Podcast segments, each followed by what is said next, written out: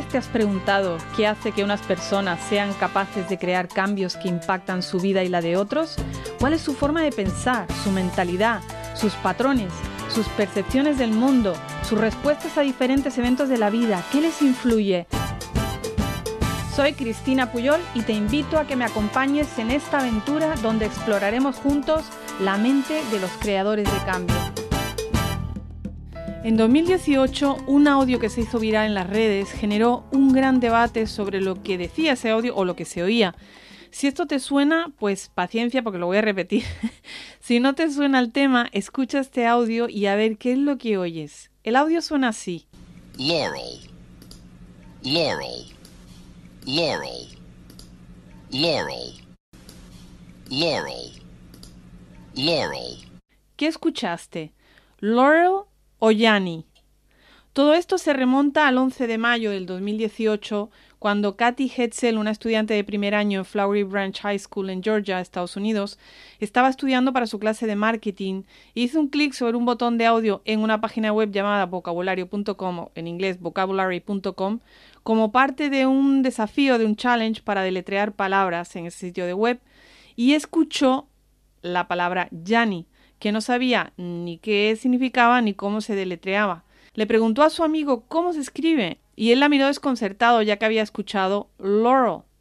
Le preguntó a sus amigos en clase y algunos escuchaban Laurel y otros escuchaban Yanni. Luego publicó el clip del audio en su historia de Instagram Luego pronto otro compañero suyo, Fernando Castro, volvió a publicar el clip en la historia suya de Instagram como una encuesta y a partir de ahí se publicó en Reddit y se volvió viral. Y parece que por la encuesta que se hizo, el 43% escucha Yanni y el 57% escucha Laurel, lo cual es una locura porque son dos palabras completamente diferentes y que básicamente la mitad escuchamos una cosa y la otra mitad otra. La palabra de ese audio en realidad era Laurel pero a ella eh, le asombró muchísimo que sus amigos escucharan algo tan diferente o que ella en realidad escuchara algo tan diferente. Probablemente la mala calidad del audio contribuye a la confusión y parece que aquellos que escuchan frecuencias altas tendrán más probabilidad de escuchar Yanni y los que escuchan frecuencias bajas escucharán más Laurel. Según Rory Turnbull, profesor de lingüística en la Universidad de Hawái, lo que una persona escucha personalmente es el resultado de cómo nuestros cerebros captan e interpretan esas frecuencias. Y según muchos expertos también, las palabras que las personas interpretan a menudo están relacionadas con lo que están precondicionados a escuchar en función de lo que tienen en la mente, sus antecedentes lingüísticos y otros factores. Yo tengo una experiencia relacionada con esto. Hace unos años perdí la audición en mi oído izquierdo, no entraré en detalles sobre esa historia, he hablado de ella en mi libro y en otros episodios del podcast, pero no mucho después de perderla todavía estaba aprendiendo a adaptarme a esta nueva situación. Y un fin de semana, unos amigos, mi pareja y yo, tomamos un ferry para ir a una isla en el estado de Massachusetts, en Estados Unidos, llamada Martha's Vineyard. Mi pareja compró los billetes del ferry y me dijo, yo me quedo con los billetes de vuelta y a ti te doy los de ida. Cuando abordamos el ferry, yo entregué los billetes de ida, que eran los que tenía, y nos fuimos a la isla, pasamos un día estupendo, y cuando volvíamos de regreso, me miró y me preguntó, ¿tienes los billetes de regreso? Yo lo vi desconcertada, le dije, no, tú me diste los billetes de ida, y tú tienes los billetes de vuelta. Él me miró molesto y repitió, no, tú tienes los billetes de vuelta. Vamos, no bromes. Esto inició una discusión acalorada, primero para encontrar los billetes, ya que teníamos que abordar el ferry, y segundo, cada uno agarrado a su verdad. Después de llegar a la conclusión de que no teníamos los billetes de regreso, ya que los dos habíamos dado los billetes a la ida, y con una discusión que iba escalando cada vez a un tono más alto, me preguntó ¿Por qué no me dijiste que no me escuchaste? Cuando no escuches, házmelo saber. Pero lo cierto es que mi cerebro había escuchado exactamente lo que yo pensaba que había escuchado. Yo me alejé del grupo y me senté en un banco unos minutos. Necesitaba procesar esto, porque en ese momento estaba profundamente confundida y la verdad asustada. ¿Cómo podía yo confiar en lo que mi cerebro me estaba diciendo que yo estaba escuchando? ¿Cómo podía saber cuándo estaba escuchando bien y cuándo no? ¿Cómo lo iba a distinguir si para mí yo sabía que había escuchado eso? ¿Cuándo estaba mi cerebro llenando los vacíos o realmente comprendiendo los sonidos enviados por otra persona? Mi compasión por la tercera edad, por los adultos mayores, creció instantáneamente. Cuando escuchas esas historias sobre el abuelo o la abuela inventando algo que escucharon que no se dijo, bueno, pues tal vez su cerebro, a medida que empeora la audición, empieza a llenar espacios en blanco y no se dan cuenta porque no lo distinguen. Yo me quedé sentada en el banco con una pregunta que rondaba mi cabeza. ¿Cómo voy a funcionar ahora? ¿Cómo voy a tener conversaciones si yo no distingo lo que se dice y lo que inventa mi cerebro? Y bueno, parece que este fenómeno se conoce desde la década de los 70. El cerebro puede completar secciones inaudibles del habla, lo que se denominó la restauración perceptiva. Y bueno, yo no lo llamaría restauración, sino más bien, más bien creación perceptiva o invención perceptiva. Y esto parece que, bueno, hay una región del cerebro llamada la corteza frontal inferior que predice qué palabra es probable que alguien escuche y lo hace dos décimas de segundo antes de que otra parte de la parte temporal superior, otra parte del cerebro, comience a procesar los sonidos que una persona realmente ha escuchado. ¿Cómo lo medir en esto? Pues ni idea. Pero de todos modos, tu cerebro pone la acústica que falta, los sonidos que no llegaron o llegaron distorsionados. Y aunque una predicción de este tipo pueda parecer muy útil, se ha descubierto que tiene sus limitaciones, cosa que yo sé de primera mano. El cerebro no parece utilizar el contexto de una conversación para mejorar la precisión de sus conjeturas, en un experimentos que hicieron, prepararon a personas para que escucharan una palabra en particular y había más probabilidad de que escucharan una palabra relacionada con esa que habían escuchado antes. Es decir, que si tú has escuchado algo antes o en tu mente tienes un pensamiento o algo de antes, tienes más probabilidades de escuchar algo relacionado con eso. Y cuanto menos escuchas, como yo, más espacios en blanco tiene que rellenar tu cerebro. Así que supongo que ese día mi cerebro estaba preparado para escuchar que tenía los billetes de ida y no los de regreso. Ese día me senté en ese banco, lo que parecía una eternidad.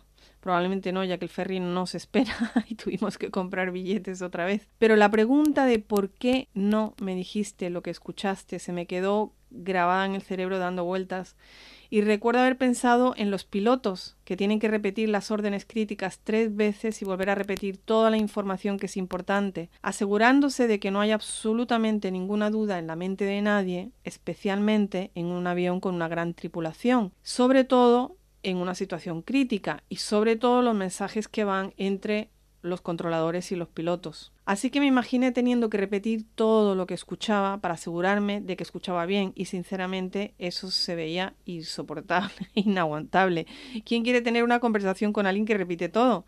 No es factible. Así que ese día decidí que para la información importante y crítica en una conversación lo repetiría, haría de piloto. Y para lo demás, aceptaría el hecho de que a veces cometer errores, sonaré rara, tonta o ilógica y no pasa nada. Y de hecho, por las reacciones de las personas con las que estoy hablando, puedo decir a menudo que no escuché bien o que mi cerebro inventó algo. Entonces, ¿por qué y para qué te cuento esta historia? Bueno, ese vídeo de Janny Laurel apareció en mi radar y me hizo pensar qué es lo que realmente hace una buena comunicación. Y aunque ese es un gran tema y podemos hablar sobre diferentes técnicas, diferentes escenarios, ya sea hablando con una persona, con un grupo, una multitud, a través de un vídeo, teniendo conversaciones íntimas, hablando con tu pareja, con tu familia, con tus estudiantes, siempre estás hablando con una persona. Ya sé que los veas o que no los veas, ya sé que haya mil de ellos juntos o no. La controversia del audio de Janny Laurel y mi historia ilustran que todos escuchamos desde un lugar diferente, debido a nuestra cultura, a nuestras habilidades auditivas, a nuestra preparación, a nuestro conocimiento del idioma y los significados que les damos a las palabras. Y si podemos escuchar cosas tan diferentes, una habilidad de las que muchos hablan y que es la escucha profunda, podría ser insuficiente. Dicho esto, la escucha profunda es muy importante, como lo es la empatía por la persona personas con las que te estás comunicando, observar el lenguaje corporal si es posible, siendo consciente de tus emociones y las emociones de los demás involucrados en esa conversación. Todo eso es importante. Pero para comunicarnos de una manera efectiva debemos darnos cuenta de que todos somos diferentes en la forma en la que percibimos el mundo y usar esa comprensión como guía para nuestra comunicación con los demás.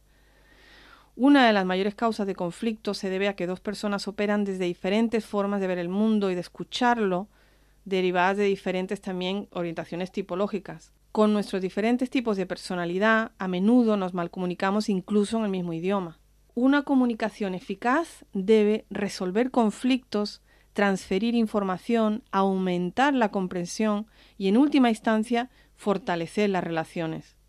No estamos conectados naturalmente para comunicarnos con el estilo de otros. Cuando encima le sumas diferencias generacionales, culturales, de género, diferencias en las expresiones, en cómo se piensa y cómo siente cada persona, las cosas se pueden complicar rápidamente. La buena noticia es que todos podemos aprender y adaptarnos a diferentes estilos de comunicación y técnicas. Pero entendamos primero por qué o para qué nos comunicamos. Y hay tres razones principalmente. Una, para crear o amplificar un sentimiento positivo. Comunicar algo que nos hace sentir bien. Cuando estás feliz por algo, quieres compartirlo, ¿no? Porque se magnifica. Queremos amplificar nuestros buenos sentimientos. Dos, para salir de un sentimiento negativo. Para soltar tensión cuando nos sentimos mal, cuando estás enojado, cuando las cosas van mal. Cuando algo no te funciona, quieres comunicarlo. Algunas personas se callan, pero muchas quieren comunicarlo. Y a veces es para hacer que otras sientan nuestro dolor, que no es el mejor momento para comunicarnos, ni la mejor motivación. O podemos decir cosas que pueden hacer daño a los demás y que nos arrepintamos. Pero el fondo es que queremos comunicarnos para liberar tensión, enfados y sentirnos mejor. Y cada cosa que la gente hace es una respuesta amorosa o un grito de ayuda. Y la tercera razón es para crear un nuevo resultado, lo que estamos haciendo ahora no es lo suficientemente bueno y queremos crear un nuevo resultado y hacerlo mejor, ser más eficiente. Y si creas un mejor resultado, te sientes mejor. Así que el propósito básicamente de toda comunicación es sentirse mejor, sentirse bien. ¿Y es posible comunicarse y sentirse bien uno mismo y hacer sentir mal a los demás? Pues sí. Pero si te sientes bien tú en el momento y estás causando dolor a alguien que te importa, ¿te sentirás bien a largo plazo? Bueno, algunas personas igual dicen sí, pero luego inconscientemente la otra persona igual intenta vengarse de nosotros y hacernos sentir mal. Así que no es una comunicación efectiva. Nuestro objetivo debe ser no solo sentirnos bien, sino también que la otra persona se sienta bien a largo plazo. Y con esto no me refiero a no abordar asuntos difíciles. Hay muchas formas de abordar los asuntos difíciles donde ambas partes se sienten escuchadas. Y no significa estar de acuerdo todo el tiempo, sino crear un ambiente donde las personas se sientan seguras, escuchadas, para que también podamos producir cambios y resultados. Así que, para hablar de comunicación efectiva, podemos hablar de muchas cosas, de muchas habilidades, una buena conexión, adaptarse a los estilos de comunicación, de los tipos de personalidad predominantes, ser claro con el mensaje, anticipar objeciones, estar abierto a otros puntos de vista, identificar soluciones, definir acciones para avanzar. Y también podríamos hablar sobre los diferentes tipos de comunicación o los diferentes tipos de emociones a evocar o sobre los diferentes tipos de personalidades que definen una tendencia en las conversaciones, pero eso lo dejaré para próximos episodios. En este me enfocaré en una de las cosas que creo que es muy importante para una comunicación efectiva y es la intención. Tu intención para esta comunicación. Algunas personas lo llamarán propósito, motivación, es importante porque cuando estás en medio de una discusión y la conversación se puede torcer o comienza a torcerse o a ponerse demasiado acalorada, puedes pararte y preguntarte ¿cuál es la intención de esta comunicación? ¿Cuál es mi propósito? ¿Me está funcionando? ¿Quieres acordar y recordar cuál es el propósito, cuál es la intención para no perder el foco y en medio de las emociones descarrilarte y terminar sin llegar a ningún lado o diciendo cosas de las que luego te arrepentirás? Y si tu intención viene desde un lugar del amor, encontrarás la manera de expresar lo que quieras decir, de escuchar desde otro lugar, de generar la empatía necesaria para entender dónde está la otra persona y si es más importante tener razón o encontrar algún terreno en común. Hay una historia que comparte Tony Robbins sobre el momento que puso fin a la Guerra Fría y bueno, No vamos a entrar a hablar de si estamos de vuelta al pasado con todo lo que está aconteciendo en este momento. Pero en aquella época, en la Guerra Fría, en, este en ese momento de, de esta historia, estaban en el poder Ronald Reagan y Gorbachev. Tony Robbins llevó a Gorbachev en su jet privado a un evento y aprovechó todo lo que pudo para hablar con él, aunque él no tenía muchas ganas de hablar. Y le preguntó cuál fue el momento clave que dio un giro y terminó con la Guerra Fría. Gorbachev explicó que estaba en una conversación intensa con el Reagan, el Reagan dándole una conferencia sobre los males del comunismo y el Gorbachev dándole otra conferencia a él sobre los males del capitalismo y las cosas se pusieron cada vez más, más y más tensas, Gorbachev cada vez más enojado y de repente, de la nada, Reagan simplemente se puso en pie, lo miró, se alejó, caminó cuatro o cinco pasos, se dio la vuelta y le dijo con una cara sonriente ¿Podemos empezar de nuevo? Mi nombre es Ron. ¿Eres Mijail? Gorbachev comenzó a reír y se le saltaban las lágrimas recordando esto y le dijo a, a Tony Robbins, tenías que amar a este hombre. Por un lado, dice, me parecía un loco y un demente y por otro, una persona muy cálida. Reagan provocó en ambos un cambio de estado, pero lo más importante es que probablemente nunca perdió de vista su intención encontrar una manera de comunicarse con Gorbachev y poner fin a la Guerra Fría. Es tan poderoso establecer una intención y no perder el enfoque. Así que cuando comienzas una conversación, establece tu intención. ¿Quieres mejorar esta situación? ¿Quieres terminar una relación en los mejores términos? ¿Quieres crear un vínculo más fuerte con alguien? ¿Quieres ayudar? ¿Quieres enseñar? ¿Quieres compartir una nueva idea? ¿Cuál es tu intención? y tenlo presente durante toda tu conversación.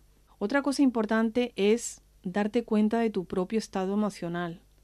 Y si conoces un poco a la otra persona, pues también quizás su estado emocional.